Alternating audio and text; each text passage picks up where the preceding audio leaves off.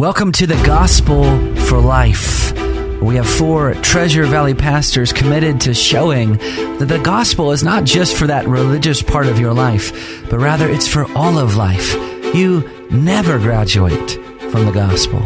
I'm Josh Bales, pastor of the Well Church, here with Russell Herman, pastor at Cloverdale United Reformed Church, Phil Moran, pastor at Christ Presbyterian Church, and Jonathan Van Hugen, pastor at Day Spring United Reformed Church. Now, if you'd like to find out more about us or catch past broadcasts or get information about our annual conference, you can find us at reformationboise.com. All right, we have been trekking through the Psalms if you have been listening to our shows lately, and we are up to Psalm 103 today. Um, this is certainly one of my favorite Psalms. I remember when I was going to Boise State, I lived right off campus and I walked to my classes and I was memorizing this psalm as I was walking. That's a really good use of time, by the way. Yes. Just to recite scripture as you're walking around. Anyway, so Psalm 103, is there a historical background to this one? You got me. I don't know. I mean, it was just a it was a question that I, Um, I I thought maybe you guys might know. I don't Well, know. well, we I do- know of no historical context for it. we. I, I don't think we know a historical context for this one. We do know that it's a Psalm of David. Mm-hmm. Um, one of the, you know, Again, Most- from the superscription, and uh, we pointed out before, the superscriptions were actually considered the first verse of the scripture. You know, they aren't just editor's remarks. The Lord refers to that. I think um, in Matthew 22, I think he talks about a you know a Psalm of David, which is known from the superscription. Um, so you know, knowing it as a Psalm of David, there's I think some 73 of the Psalms are considered Psalms of David out of the 150. it it fits the context in which it's placed. It has a lot of connections to 102 before it and 104 after it. But as far as I can tell, none of those really um, give us a, a clear clue on on when they were written in the life of David.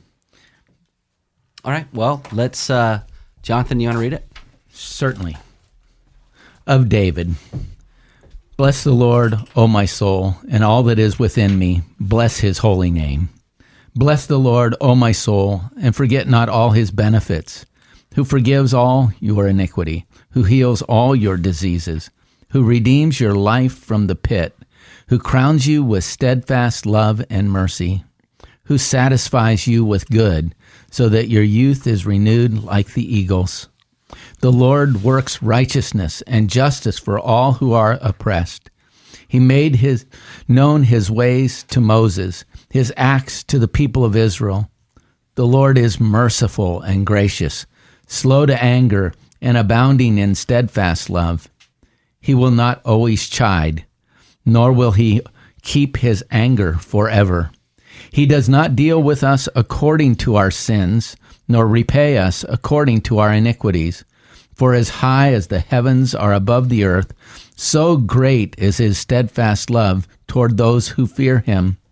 As far as the east is from the west, so far does he remove our transgressions from us. As a father shows compassion to his children, so the Lord shows compassion to those who fear him. But he knows our frame. He remembers that we are dust. As for man, his days are like grass. He flourishes like a flower of the field. For the wind passes over it, and it is gone, and its place knows it no more. But the steadfast love of the Lord is from everlasting to everlasting on those who fear him, and his righteousness to children's children, to those who keep his covenant and remember to do his commandments. The Lord has established his throne in the heavens, and his kingdom rules over all. Bless the Lord, O you his angels, you mighty ones who do his word, obeying the voice of his word. Bless the Lord, all his host, his ministers who do his will. Bless the Lord, all his works, in all places of his dominion. Bless the Lord, O my soul. I always remember these first five verses as like for me like the theology of preaching the gospel to yourself. Uh, That language has, has been fairly popular, at least in the circles that I've been in for the last 10, 15, 20 years. And I remember hearing it for the first time, and I thought, preaching the gospel to yourself, what does that even mean? I mean, do I just take Yes. like John 3.16 and recite it to myself over and over again? Um, and what does it even mean to preach to yourself? Well, I mean, this this psalm really kind of lays it out. Uh, Bless the Lord. There's the imperative, the command. Who is he? Who is he saying that to? Oh, my soul. So he's he's taking a hold of himself, and he's mm-hmm. saying, "Look, this is what this is what is required of you." And then again, he gives the reasons why for his soul to bless the Lord forget not all of his benefits. What are his benefits? He forgives all of our iniquity. He heals all of our diseases. He redeems your life from the pit. He crowns you with that covenant love that we've been talking mm-hmm. about in mercy. He satisfies you with good so that your youth is renewed like the eagles. I mean, this is this is the way to in, in one sense to lifting yourself out of any pit that you mm-hmm. find yourself in. Mm-hmm. Stop listening to that that tape recorder that's going on in your mind and you dictate what what truths you're meditating on. It's interesting that verses three through five is, really what you're supposed to say to your soul. The the pronoun there, your, who forgives all your iniquity. Well, what's your referring back to? Your is referring back to my soul in verses one and 2 mm-hmm. And so it's not just saying, I mean, Lloyd Jones in Spiritual Depressions talks about this idea that we need to stop listening to ourselves and we need to start talking to ourselves. Mm-hmm. Mm-hmm. And he was specifically talking about Psalm 42 and 43, but I think the principle still holds true in the rest of the scriptures. And here you have an example of talking to yourself. And what are you saying to yourself? Well, what you're speaking to yourself are the truths of what the reality is for those that are in Jesus Christ, are in union with Him, that our iniquities are forgiven. He heals our diseases. He redeems us. He crowns us. He satisfies us. And that's the type of, of spiritual self talk, not in the, the goofy Eastern meditation and Eastern religions type of framework, but in the reality of there are certain things that are true about you because of the work of Jesus Christ. And to preach the gospel to yourself is to remind yourself of that reality. Um, Romans 6 would really say, be who you are. There's something that's true about you because of your union with, with Christ. Be it. Um, but you have to know it to be it, and you know it by talking to yourself. Yes, and, and what is true about us is true because of what's true about God mm-hmm. Mm-hmm. and His character. And it's kind of counterintuitive, even, you know, this verb at the very beginning of the psalm bless the Lord, O my soul, and all that is within me, bless His holy name. You know, this psalm commands us to bless the Lord, and, and we often we often think of God blessing us. How can I bless God? Hmm.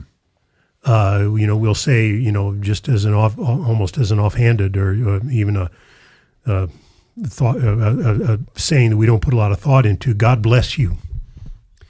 Uh, and when we talk about God, uh, you know, all of God's blessings that God gives us, and all of that is true. This tells tells us that we are to bless God. Well, how do we do that?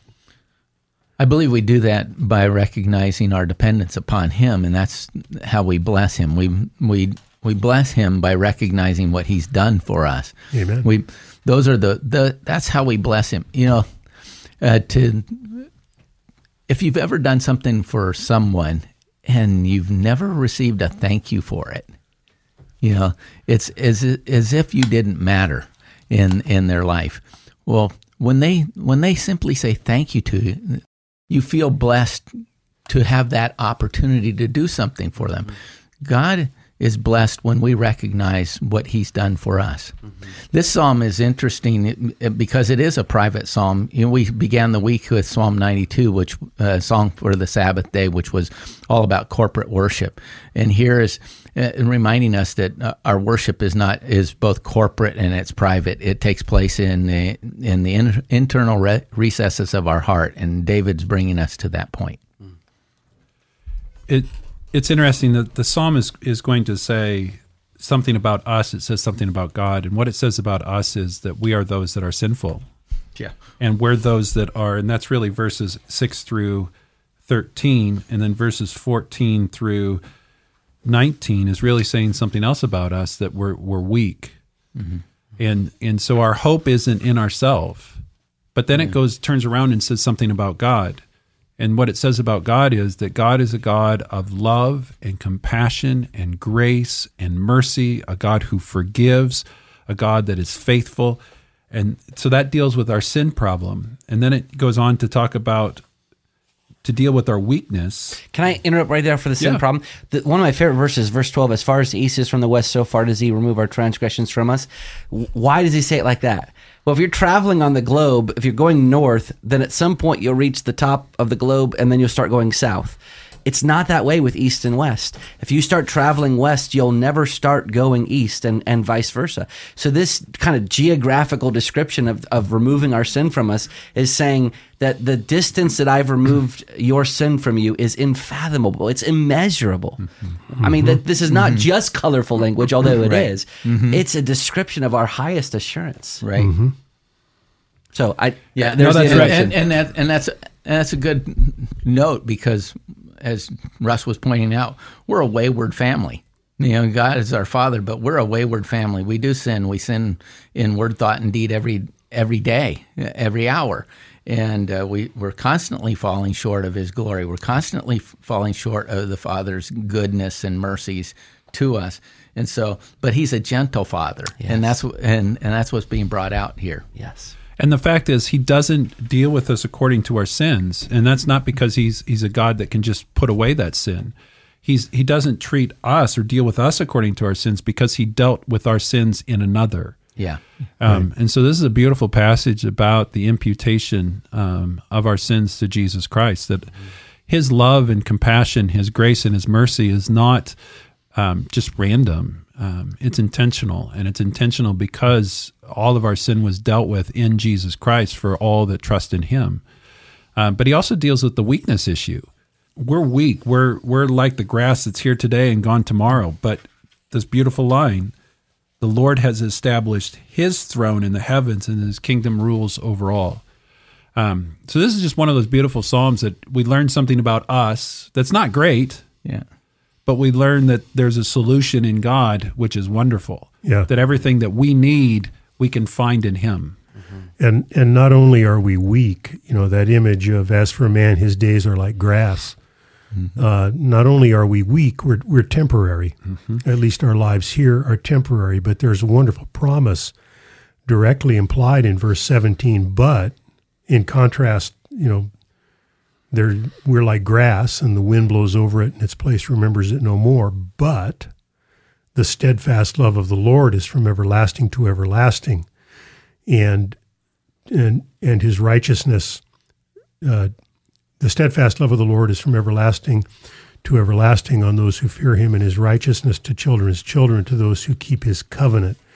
And uh, russ you've been reminding us throughout the psalms of the, the presence of covenant language and uh, that god is a covenant keeping god and what, what this tells us is that yes my life in a way is like grass it's temporary but because the steadfast love of the Lord is from everlasting to everlasting, that means He's going to preserve my life for eternity because of His steadfast love. And the psalmist actually quotes um, God reveals himself to Moses in Exodus 34. It's one of like the key passages of the Old Testament. And the psalmist quotes Exodus 34 again in, in verse 8 The Lord is merciful and gracious, slow to anger, and abounding in steadfast love. It's, it's quite something. I think we need to pay attention when God deliberately says, Oh, you want to know who I am? I'm going to tell you exactly who I am. And the people of Israel picked it up. And so they quote Exodus 34 time and time again. They pray that, they plead that, they trust in that. They they come to the Lord and say, "I believe what you said about yourself." And I'm going to keep coming back and praying what you've said about yourself and trusting in what you've said. And I think we can learn something from that. Amen.